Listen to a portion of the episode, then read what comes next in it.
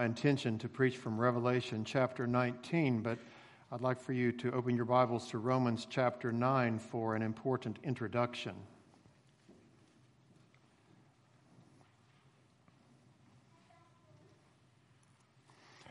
So, in, uh, in the book of Romans, the Apostle Paul has been explaining that you don't get to heaven because of who your family is. That's one of the main points. And he has in mind especially the family of Abraham. So this needs to be needs to be made clear then, needs to be made clear now. But the, uh, the descendants, the physical descendants of Abraham, had the idea that they constituted the kingdom of God. And now that Paul and the apostles are teaching that the way of salvation is you must be born again, and being merely born into the family of Israel does not mean that you're part of the kingdom of God. That sounded like strange teaching to them. Uh, Nicodemus, when, when Jesus said to Nicodemus, You must be born again, Nicodemus said, How can these things be? And Jesus said, uh, You're Israel's teacher, and don't you know these things? These things are taught in the Old Testament. But it is uh, in a background of confused Israelites saying, Well, then, did God's promises to Abraham fail? That we come to Romans chapter 9. Did God's promises to Abraham fail? And so let's take a look at Romans chapter 9. This will help us to understand what happens in Revelation 19. I'm speaking the truth in Christ. I'm not lying. My conscience bears me witness in the Holy Spirit that I have great sorrow and unceasing anguish in my heart. For I could wish that I myself were accursed and cut off from Christ for the sake of my brothers, my kinsmen according to the flesh Uh, uh, that requires a little bit of explanation. I don't think that Paul is saying, I wish that I didn't know Christ and I, I would go to hell if it meant that the Israelites would be saved.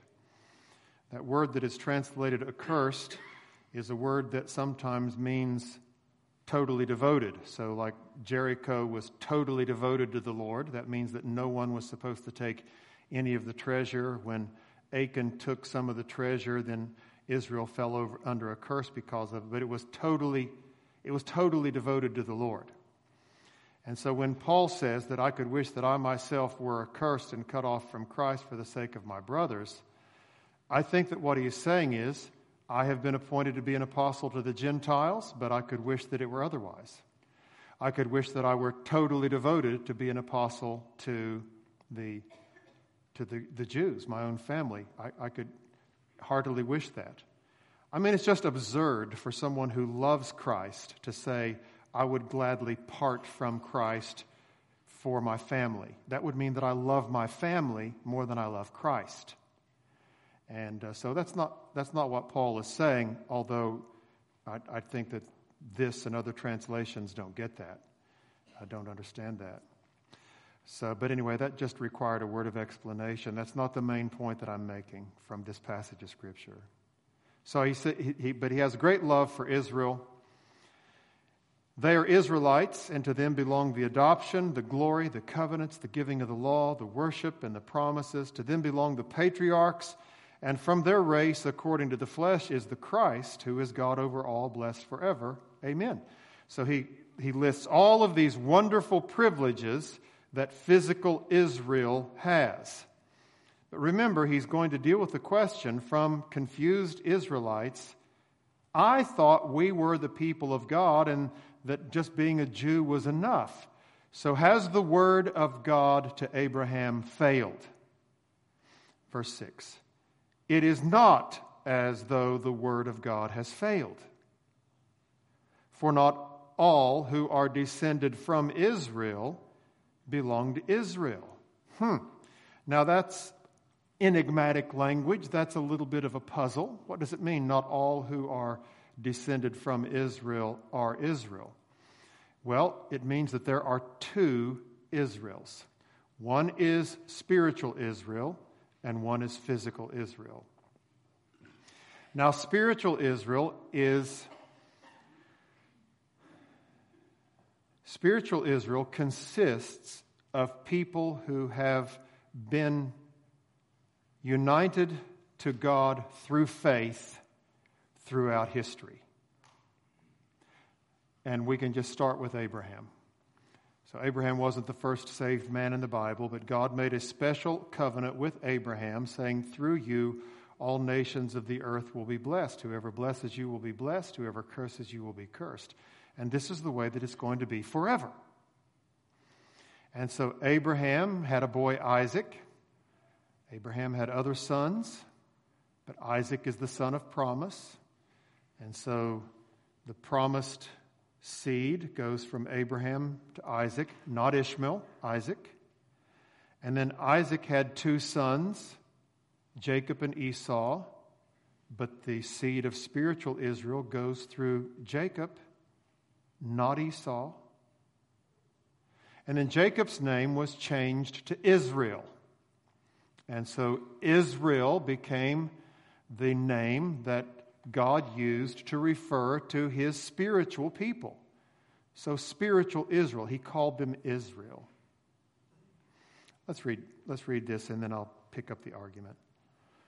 Not all who are descended from Israel belong to Israel, and not all are children of Abraham because they are his offspring. In other words, just simply being born having the same DNA as Abraham doesn't mean that you are his child.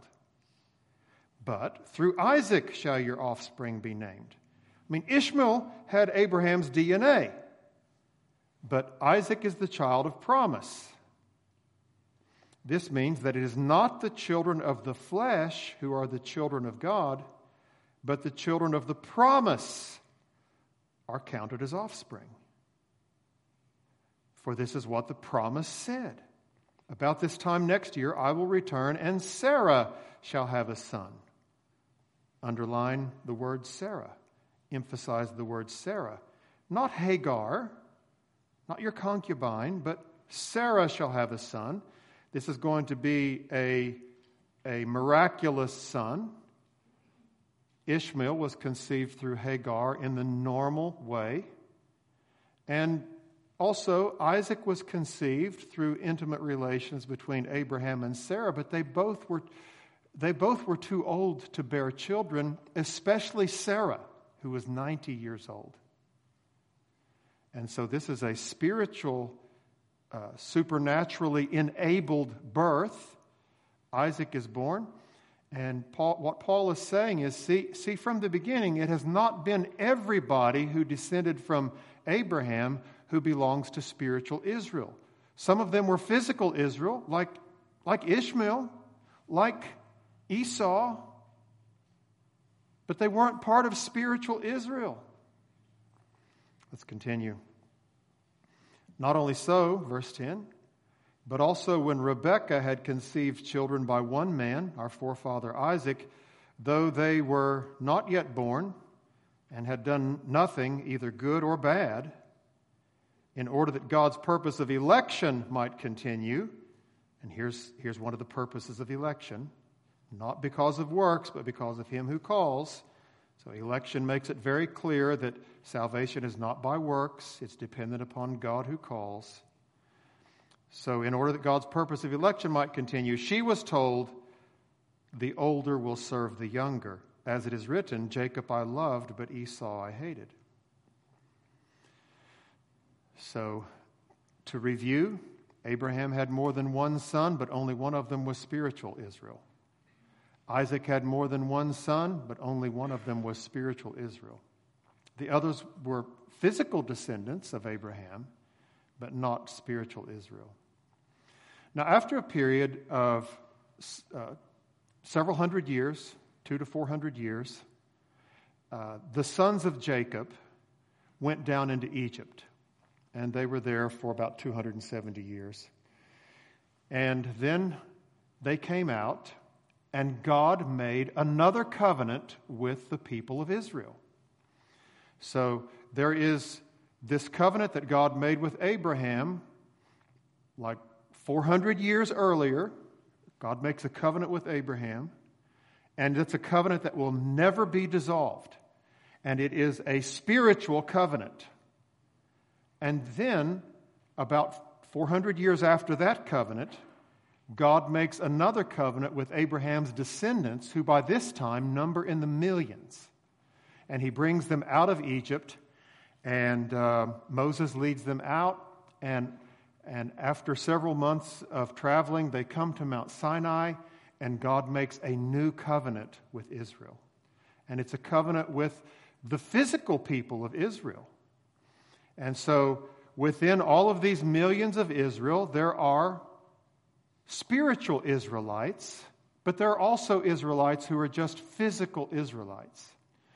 And in doing this, God was preserving something like a national womb for the protection of His truth and for the, the, the birth of His Son that is going to take place about 1,200 years later. So, from about 1200 BC, the time of Moses, until the time of my text today, there had been a covenant with physical Israel, and God describes this covenant with physical Israel as a marriage relationship.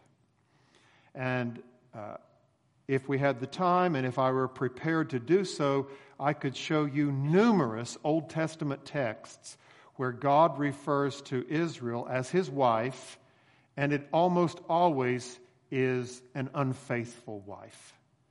So she's going astray. She is uh, acting like a prostitute and uh, committing spiritual adultery with the nations around her and their false religious ideas. And so God begins chastening his wife and sends uh, marauding nations to punish her. And in the book of Judges, which covers about 300 years, you can see this process repeated again and again. Uh, Israel will stray from the Lord. The Lord sends uh, someone to punish. Israel repents. God sends a judge to deliver them, and so on. And then, and then uh, Saul and David become king. Around the year 1000, they become king. Uh, Saul first, and then David.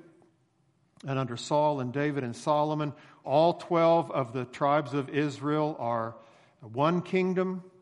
And uh, this is physical Israel. But within physical Israel, I mean, Saul was part of physical Israel, but he wasn't part of spiritual Israel. David was part of both physical Israel and spiritual Israel. And um, so then, after, after the reign of Solomon, the kingdom was divided, and the northern ten tribes apostatized soon, sooner than the northern, uh, the southern two tribes, and God sent the northern tribes into captivity, into Assyrian captivity. So the Assyrians were able to come in and, uh, and, and take away Israel into slavery. And then a couple hundred years later, the Babylonians came in and did the same thing with the southerners. But then God restored them to the land. And we have the writings of the Old Testament prophets Zephaniah, Haggai, Zechariah, Malachi, many of whom are talking about now that God has given you another chance to come back and to serve Him, then serve Him and worship Him. And then there's a period of about 400 years of silence. And then comes Jesus. And uh, when Jesus comes, then He is preaching the message of repentance. In fact, his first message to the people of Israel was repent, for the kingdom of God is at hand. And don't say that the kingdom of God is here or there. The kingdom of God is among you. The kingdom of God has come. And Jesus, on, on the one hand, is saying, There are people who are living in the kingdom of God right now among you. But there is coming a drastic change that the old covenant the old covenant with physical Israel is going to be abolished. The old wife is going to be divorced and she's going to be uh, executed. And that's what the book of Revelation is about. It's about the divorce of the old wife, physical Israel, and the marriage of the Lamb to the new wife, who is spiritual Israel, but it consists not just of physical Israelites who trust in Jesus, but also people from all nations who trust in the Lord Jesus Christ. During the days of the Old Covenant, during the days uh, that, that, started with, uh, with Sinai and, and go through the destruction of Jerusalem, if a, a person from Europe who was not a Jew wanted to worship the true God, he had to become a Jew.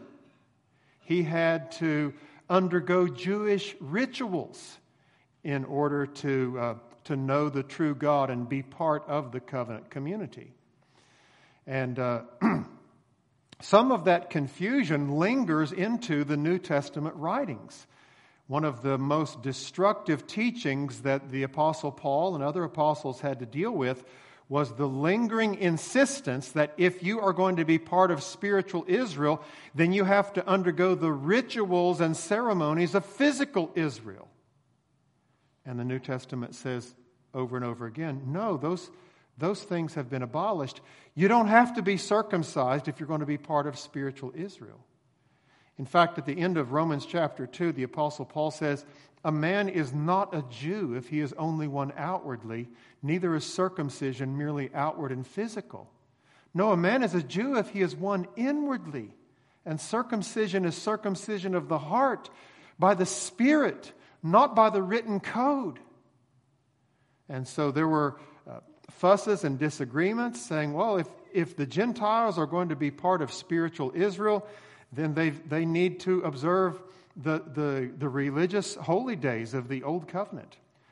And no, say the, says the Holy Spirit. Don't let anyone judge you with respect to these old Sabbaths or with these religious festivals and celebrations or with the dietary restrictions. You can eat whatever you want to now. You're, you're no longer under those, under those restrictions that were applied only during the time of the Old Covenant. There was an, a disagreement uh, among the Jewish Christians about this, and so there was a uh, there had to be kind of a summit meeting of the apostles in in Jerusalem, and you can read about this in the book of Acts. And one of the apostles speaks up and says, hey, let's don't put a burden on these Gentile believers that neither we nor our fathers have been able to bear. Of course, these spiritual Israelites who had been part of the Old Covenant were thankful for all the blessings that had come through that Old Covenant. Paul mentions many of them here in Romans chapter 9 that I just read. Theirs are the patriarchs. They have the Word of God. There's so many blessings that we have had.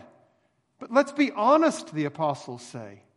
It's been a great burden that neither we nor our, our brothers have been able to bear. Let's don't keep that burden perpetuated and put it on people when it is unnecessary.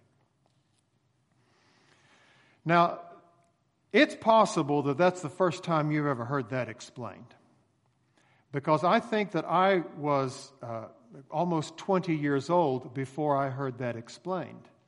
And so there was a fair amount of confusion that was swirling around in my little beady head. And one of those issues of confusion made me feel like I was some kind of a second class citizen because I wasn't a Jew. Uh, because in the, uh, in the church where I grew up, very good church, still is a good church.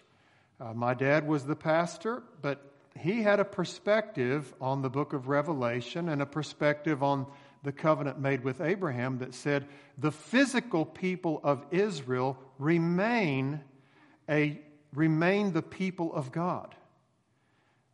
And he he now I don't think my dad would have said this, but there are people who will say this. Christ offering the kingdom to Gentiles was plan B. It's not his first choice. His first choice was that he would offer the kingdom to Israel, that Israel would accept it, and then he would set up a Jewish kingdom. But because that never worked out, then he implemented Plan B, which opened up the opportunity for salvation to the non Jewish nations. But he eventually is going to go back to Plan A because he really loves Jews more than he likes anybody else on earth. And uh, whether or not it was uh, espoused that clearly growing up, that's what I heard. That's what I thought. And so uh, when I found out that one of my grandparents had the last name Kahn, there was a flicker of hope that raised up in me. Maybe I'm partly Jew. And then I could be part of the people that God really likes because it's the Jews that God really likes. Well, one of the effects of uh, the teaching that we're, God willing, going to have today, one of the effects is that you will no longer feel like you are a second class citizen. If you have been confused like I have been uh, when I was a young man, thinking, man, I just wish I was a Jew so I could be among God's favorites, I've got news for you today. God was at one time married to physical Israel, but not only did he divorce her, he executed her. Now you say, well, wait a minute, there are, there are many Jews who are living here today. I'm using the same figure of speech that the Lord uses. And let me be quick to say, before anyone jumps to the wrong conclusion, there is not a drop of anti Semitic blood in my body, and there is not a drop of anti Semitic teaching in the Bible. And so, just like during the days of the Old Covenant, that 1200 years that from the time of Moses to the time of AD 70, just like during those days, if someone wanted to become part of the community that worships the true God, he had to become a Jew. He had to undergo Jewish ceremonies and rituals. So now the people of God are not physical Israel. The people of God are spiritual Israel. And if anyone wants to know and be in fellowship with the true God, he must become part of spiritual Israel. And the condition of becoming part of spiritual Israel is that you repent of your sin and you receive the Messiah. You receive the Lord Jesus Christ as your Lord and Savior. Those are the conditions of the new covenant. I should have mentioned much earlier that a covenant is a conditional agreement. A covenant is an, a, a, conditional agreement. The, co- the covenant that God made with physical Israel was a conditional agreement.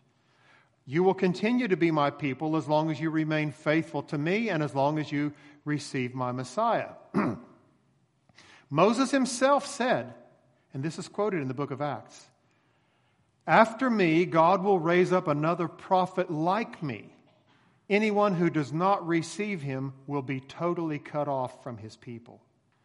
And so, even at the very commencement of the, of the covenant, the conditional agreement with Israel, Moses, the prophet of the Old Covenant, said, There's a time coming when there's going to be another prophet, and you've got to receive him.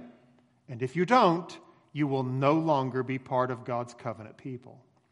And so the message that we have for people of all nations, including the Jewish nation, is repent of your sin.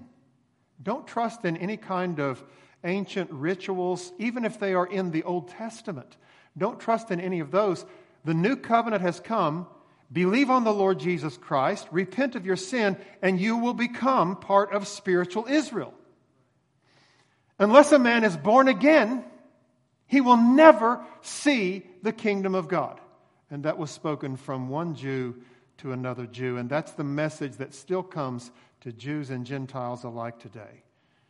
You must be born again, or you'll never see the kingdom of God. And so in Revelation chapter 19, where I want you to turn now, in Revelation chapter 19, we see that you have no reason to feel like you are a second class citizen because you don't have the DNA of Abraham. My wife, Carol, was not converted until she was about 20 years old. and at the time that she was converted, she was engaged to another man.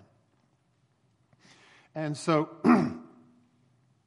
when she, he was not a believer, and so as she received Christ as her king, she saw that the king said, You must not marry a non believer. Bible says it very clearly you shall not be unequally yoked together with non believers. And so she took a very brave step. She broke off the engagement with her fiance. Now, six or seven years later, her ship came in, and uh, she saw that it was all for the better. But at the time, it was a very difficult thing for her to do. Uh, but uh, but here, here, here I come along six or seven years later, uh, I'm 27, she's 28 by the time, uh, by the time we become an item. And uh, I find out that she's been engaged to somebody else. So, pretty early in our interaction, I want to know are you over this guy? I mean, it's been six or seven years, so it's been a long time. And the, and the illustration would perhaps be more relevant if she had only broken up with him in, in the previous year. But it would be important for me to know are you just taking me on the rebound? I mean, am I your second choice? Do you really wish that you were still engaged to him? And uh, I think that's an appropriate illustration for the questions that some people who have been under the influence of certain perspectives on the end times and on who the people of God are, that's a question that might legitimately be asked. God, do you really love the church? Or are we just your second choice? Here in Revelation chapter 19, we see that uh, the, old, the old wife has been divorced, and everybody's happy about it. So that might seem kind of abrupt a little cruel, but uh, the old wife is not just divorced, the old wife is annihilated, and everybody's happy about it. I've mentioned to you before that the word hallelujah appears only in one chapter in the Bible. In that one chapter, it appears four times, and this is that chapter. The word hallelujah doesn't appear anywhere else in the New Testament, but right here. And all four of these hallelujahs have to do with the divorce and abolition of the old covenant, the divorce and abolition of the old wife, and the marriage and coming of the new bride, which is believers in the Lord Jesus Christ. So let's first of all see what this passage of Scripture tells us about the old wife. After this, I heard what seemed to be the loud voice of a great multitude in heaven crying out, Hallelujah! Salvation and glory and power belong to our God, for his judgments are true and just. For he has judged the great prostitute. All right, that's one thing to, to learn about this old wife. She has not been a good wife. She has been not just guilty of an occasional immorality, this wife has been a prostitute, a persistent, perennial, year after year prostitute. And God was so patient with her, but she continued in her prostitution. Notice what it says next about the old wife, who corrupted the earth with her immorality or corrupted the land. So her influence was very detrimental. This is, this is not a woman who was just content to uh, have her own pleasure of immorality, but she wanted, as is so often the case, she wanted to drag other people into her sin with her. And she corrupted the earth with her immorality. And then look at the next thing that it says about the old wife. Well, it says that God avenged on her the blood of his servants, but what does that say about the old wife? She was a, she was a saint killer. So it wasn't just that she thought, you know, I want to have the pleasure of sexual promiscuity. She also wanted to corrupt other people, and then she turns her attention to the people who are saying, You shouldn't be like that. And she says, I will kill you if you say that again. And when they said it again, then she killed them. And so by the time Jesus comes, he addresses Jerusalem and he says, Woe to you, Jerusalem, who kills the prophets and the holy men who have been sent, sent to you throughout the ages. How often I have longed to gather you under my wings like a mother hen would gather her little chicks under her wings, but you were not willing. And now your house is left to you desolate, he says to them. In another place, Jesus says, You have shed the blood of apostles and prophets who have been sent to you throughout history. And in fact, all the blood is gathered up in you, and God is going to pour out his vengeance on this generation, the people that I'm talking to, people who are alive now. God is going to pour out his vengeance on this generation because you have shed the blood of his servants.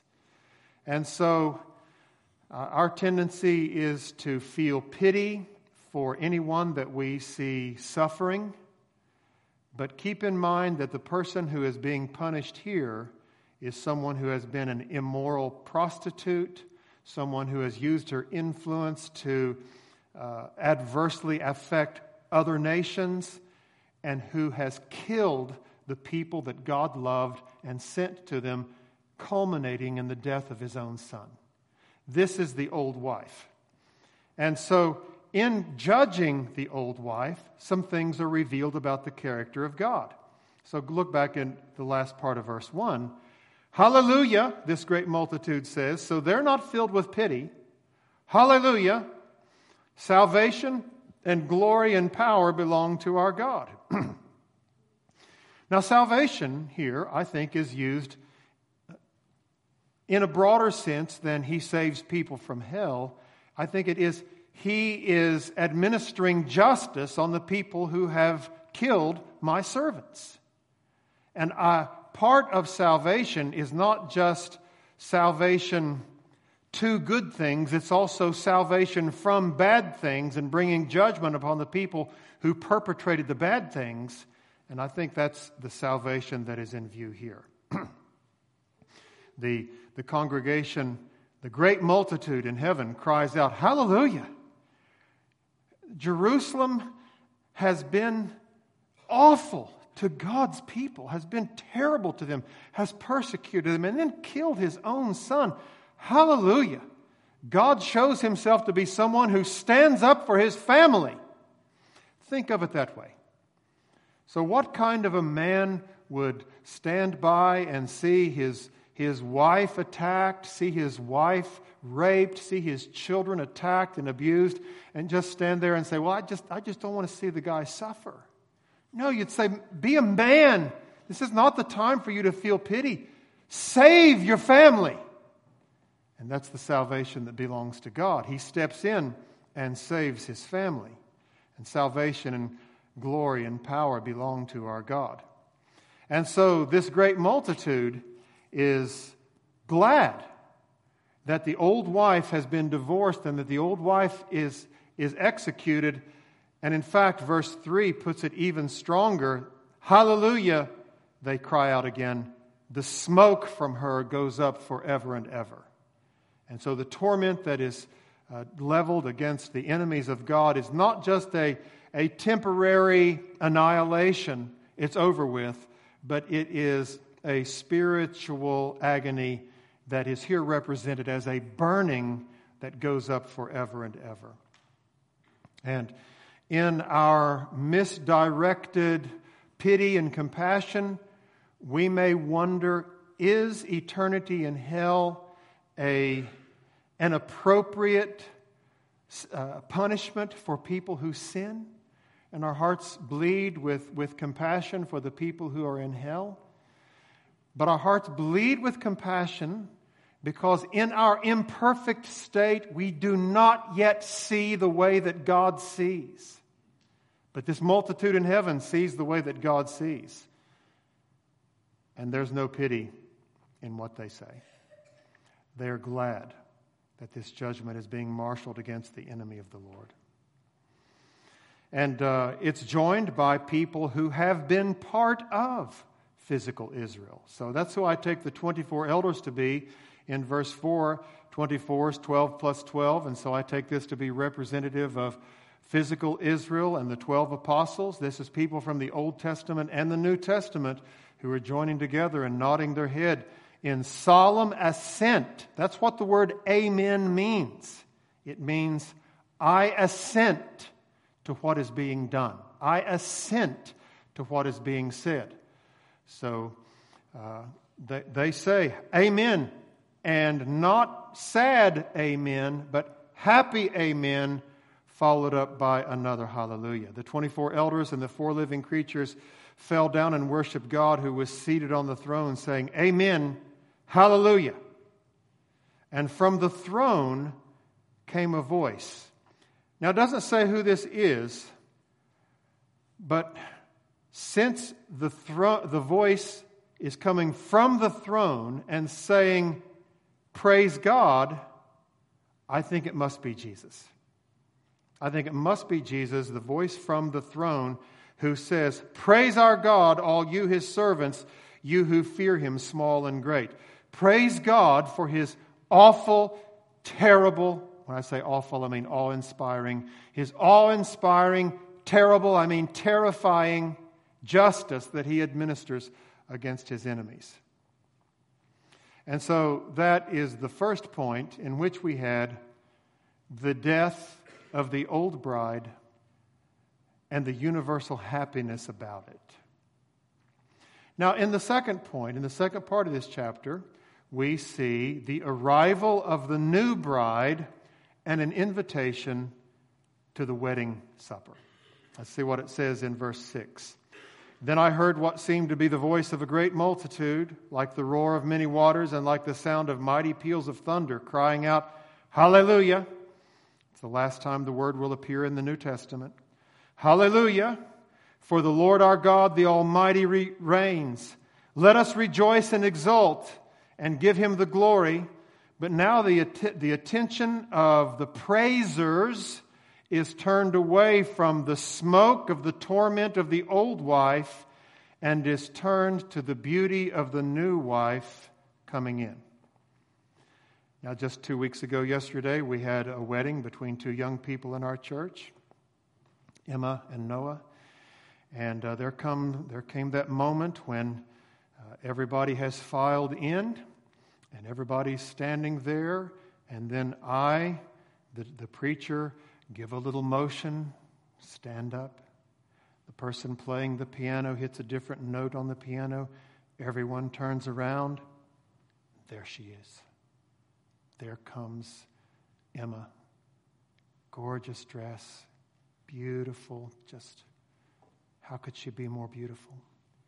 And everyone, you know, there's tears in the eyes of the dads, and uh, thinking how much that dress cost, and then Just the, the idea of, man, one of these days I'm going to have to give my little girl away. And oh, I remember what it was like when I gave my little girl away. But oh, just the beauty, the beauty of that bride coming down. And, and then sometimes I'll steal a glance at the groom and I see other people are looking at the groom and the groom's eyes are about this big and Noah's got a little drivel of slobber coming out of his mouth. Get control yourself, son. And, uh, but good, good reason. How could it be, how could it be more, more beautiful? That's what you've got going on right here. So the attendants are there, the, the, the best man. Uh, I wonder if John the Baptist is there saying, He must become greater, I must become less. The bride belongs to the bridegroom. And when he hears the voice of the bridegroom, he rejoices. That joy is mine, it is now complete. And, and here he stands in heaven and and here comes the bride, and he sees the face of Jesus with excited joy as he sees this bride that he has paid for so dearly with his own blood. And here comes, here comes the bride. There's an old hymn that I memorized years ago that captures this beautifully. I sometimes think of it when I see the bride walking down the aisle. It with an everlasting love that God his own elect embraced before he formed the worlds above or earth on her huge columns placed. Long ere the sun's refulgent rays primeval shades of darkness drove, they on his sacred bosom lay, loved with an everlasting love. Then, in the glass of his decrees. Christ and his bride appear as one. Her sin by imputation his, while she in spotless splendor shone. Oh, love, how high, how great, immutable, and free. Ten thousand sins as black as hell are swallowed up, O oh, love, in thee. And when you think of what this bride was before Jesus got hold of her, and all uh, the rags that she was dressed in, and the filth of her sin upon her, and then Jesus comes and he, he takes her and he says, we, We're going to have to get you some fine white linen to wear, and I'll help you. And I'm going to cleanse you by my own blood. And he does that, and now here she comes. Here comes this beautiful, beautiful bride. And all the, uh, the hosts of heaven, hallelujah! Let us rejoice and exult and give him the glory. For the marriage of the Lamb has come, and his bride has made herself ready. It was granted her to clothe herself with fine linen, bright and pure, for the fine linen is the righteous deeds of the saints. And in verse 8, I think we see both imputed righteousness and we also see the righteousness that comes through the works of the saints. These, these things are not exclusive, they don't butt heads against each other. When Jesus Christ imputes, his pure, spotless righteousness to someone, that person becomes a lover of good deeds, and those deeds are carried with him to heaven. And this is not one single person, this is the people of God considered corporately and we, as the people of God, will be clothed with the righteousness of Jesus Christ, but also with the righteousness of the good deeds that the Lord has granted us to clothe ourselves with. You see that word at the beginning of verse 8. It was granted to her to clothe herself with fine linen, bright and pure. God doesn't need any of the good works that we do, but He grants us the privilege of doing good works, and He credits us with the credit of having done them, so that even in heaven it adds to the splendor of the bride of Christ that she is clothed with good works. And so there's the, the new bride and the delight of the bridegroom to receive her. Notice the invitation. This kind of gives you the idea that this is an event that is pictured here, but is ultimately going to take place in the future. The angel said to me in verse 9, Write this Blessed are those who are invited to the marriage supper of the Lamb. And he said to me, These are the true words of God. I just imagine that maybe there was a, a look of incredulity that came on John's face. Can it be? Can it be? And the angel looks at him with a solemn nod of his head and said, Yes, these are the true words of God. And when John hears it, it's just too much for him. Verse 10 says, I fell down at his feet to worship him. And we went too far there. He said to me, You must not do that. I am a fellow servant with you and your brothers who hold to the testimony of Jesus. Worship God. For the testimony of Jesus is the spirit of prophecy. And so the angel says, Oh, no, don't, don't worship me. Don't worship me or any other man. Worship God. I'm just a fellow servant with you and with the people who are going to make up this bride, those who are the who hold to the testimony of Jesus. Now, this chapter concludes with the bridegroom dressed in his military uniform. Now, several years ago, one of my daughters, Hannah, married a young man who had uh, recently graduated from the uh, West Point, uh, the Army Academy. And uh, he decided that he was going to get married in his, uh, in his dress uniform. So he was still in the Army, going to get married in his dress uniforms. And then all of his attendants, all of his groomsmen, were also officers who had graduated from West Point, and they were all dressed in their dress uniforms. And uh, oh, it was a glorious sight. You know, beautiful, beautiful October day, my, my beautiful daughter getting married, and then walking down the aisle and uh, giving her away to somebody who looks like he's going to take care of her. You know, that's a good thing. And there he is, and uh, these officers in their dress uniforms have got these big sabers hanging by their side. And that's, that's, a good, that's a good group to give your daughter away to, if they're Christian men, as they were. And, uh, and he has proven to be a, a, a good husband, a good godly man, just a blessing to him, my daughter, and a blessing to our family. Well, here we see the bridegroom, and he's wearing his military uniform. Let's look what it says about him. Then I saw heaven opened, and behold, a white horse. The one sitting on it is called Faithful and True. Now, Jesus has already called himself this back in Revelation 3, so right away we know this is Jesus. He's called faithful and true, and in righteousness he judges and makes war. His eyes are like a flame of fire, and on his head are many diadems, and he has a name written that no one knows but himself. He is clothed in a robe dipped in blood. And the name by which he is called is the Word of God. There again, just very obviously, this is Jesus. And the armies of heaven, arrayed in fine linen, white and pure, were following him on white horses. From his mouth comes a sharp sword with which to strike down the nations, and he will rule them with a rod of iron. He will tread the winepress of the fury of the wrath of God the Almighty on his robe and on his thigh. He has a name written King of Kings and Lord of Lords. Man, what a uniform! What a uniform Jesus is wearing at this ceremony. Now, it may be that you, like I, have been accustomed to read this passage of Scripture saying this is the glorious coming of Jesus at the end of the world.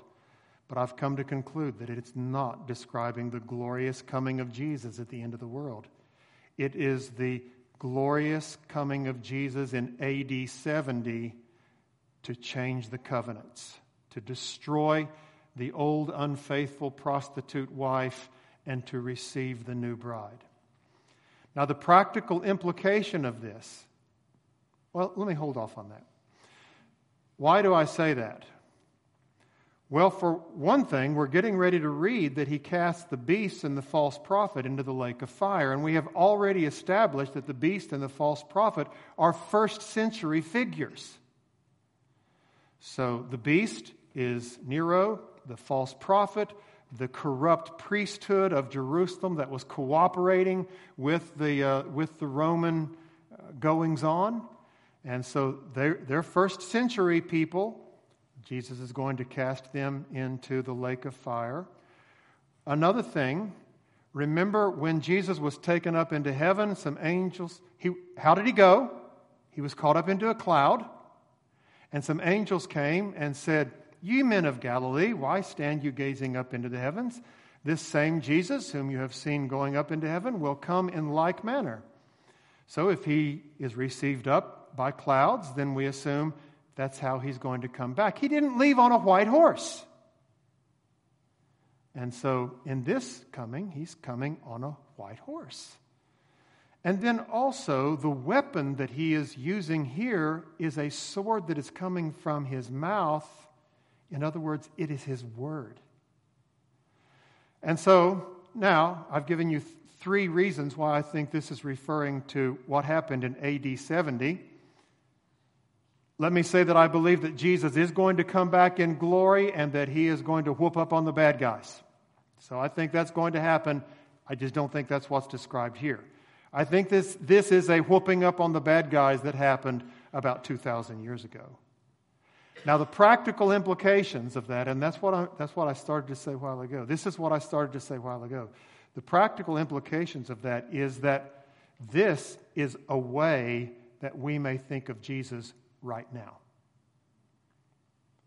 That gives, that gives courage to me. Jesus, I don't know how you think of him. I try to avoid any uh, pictures or mental images of Jesus. But do you think of him as just quietly padding about heaven, uh, ministering in the tabernacle that is there? Do you think of Jesus just sitting quietly at his Father's right hand with kind of a Mona Lisa smile on his face at the satisfaction, the way things are going? How, how do you think about Jesus conceptually? I think this is a very powerful way to think of Jesus now. You don't have to imagine the face of him sitting on the white horse, but just know he's in his military blues. That is, he's in his dress uniform, he's ready for battle. These hosts of heaven that are following him, I believe, are not going to participate in the battle. I think that they are observers who are seeing. They're also on white horses, observers watching what Jesus is going to do. And so now we get an invitation to another supper, or we're told to see another supper. By the way, I think that this validates those of us who refer to the evening meal as supper rather than dinner. That uh, the Lord Himself uses the word supper here, not dinner, so I'm going to stick with calling the evening meal supper. But now, so we've already seen the supper of the marriage supper of the Lamb, and now here's another gruesome supper, another supper of a different kind. Then I saw an angel standing in the sun, and with a loud voice he called to all the birds that fly directly overhead Come, gather for the great supper of God to eat the flesh of kings, the flesh of captains, the flesh of mighty men, the flesh of horses and their riders, and the flesh of all men, both free and slave, both small and great. And I saw the beast and the kings of the earth with their armies gathered to make war against him who was sitting on the throne and against his army. And the beast was captured, and with it the false prophet, who in its presence had done the signs by which he deceived those who had received the mark of the beast and those who worshipped, its, who worshipped its image. These two were thrown alive into the lake of fire, fire that burns with sulfur. And the rest were slain by the sword that came from the mouth of him who was sitting on the horse, and all the birds were gorged with their flesh. And so I think that this is a, a poetic description of the judgment that Jesus poured out on Jerusalem, on Nero, on the corrupt priesthood that had co- cooperated with Rome in executing Jesus and in killing the prophets and apostles who had been sent to them throughout the ages. Several concluding observations. One, Jesus is not entirely nice. Jesus can be harsh when necessary. Don't make it necessary. You want to be part of true spiritual Israel? Receive Jesus. If you have received Jesus, and if you have made the mistake of kind of secretly wishing that you were a Jew, take heart. You are a spiritual Jew. You are the offspring of Abraham and an heir according to the promise, that covenant that will not be abolished that God made with Abraham. You are part of true spiritual Israel. And then, one final thing you're not serving a wimpy, sissified Jesus. You are serving and on the white horse, eyes like flames of fire, sword coming out of his mouth, Jesus. And let that affect the way that you think about things and the way that you do things. We're going to conclude with singing a hymn that talks about Jesus coming from heaven to seek his bride. I hope that you're able to sing it with, with fresh understanding and gusto. The church is one foundation.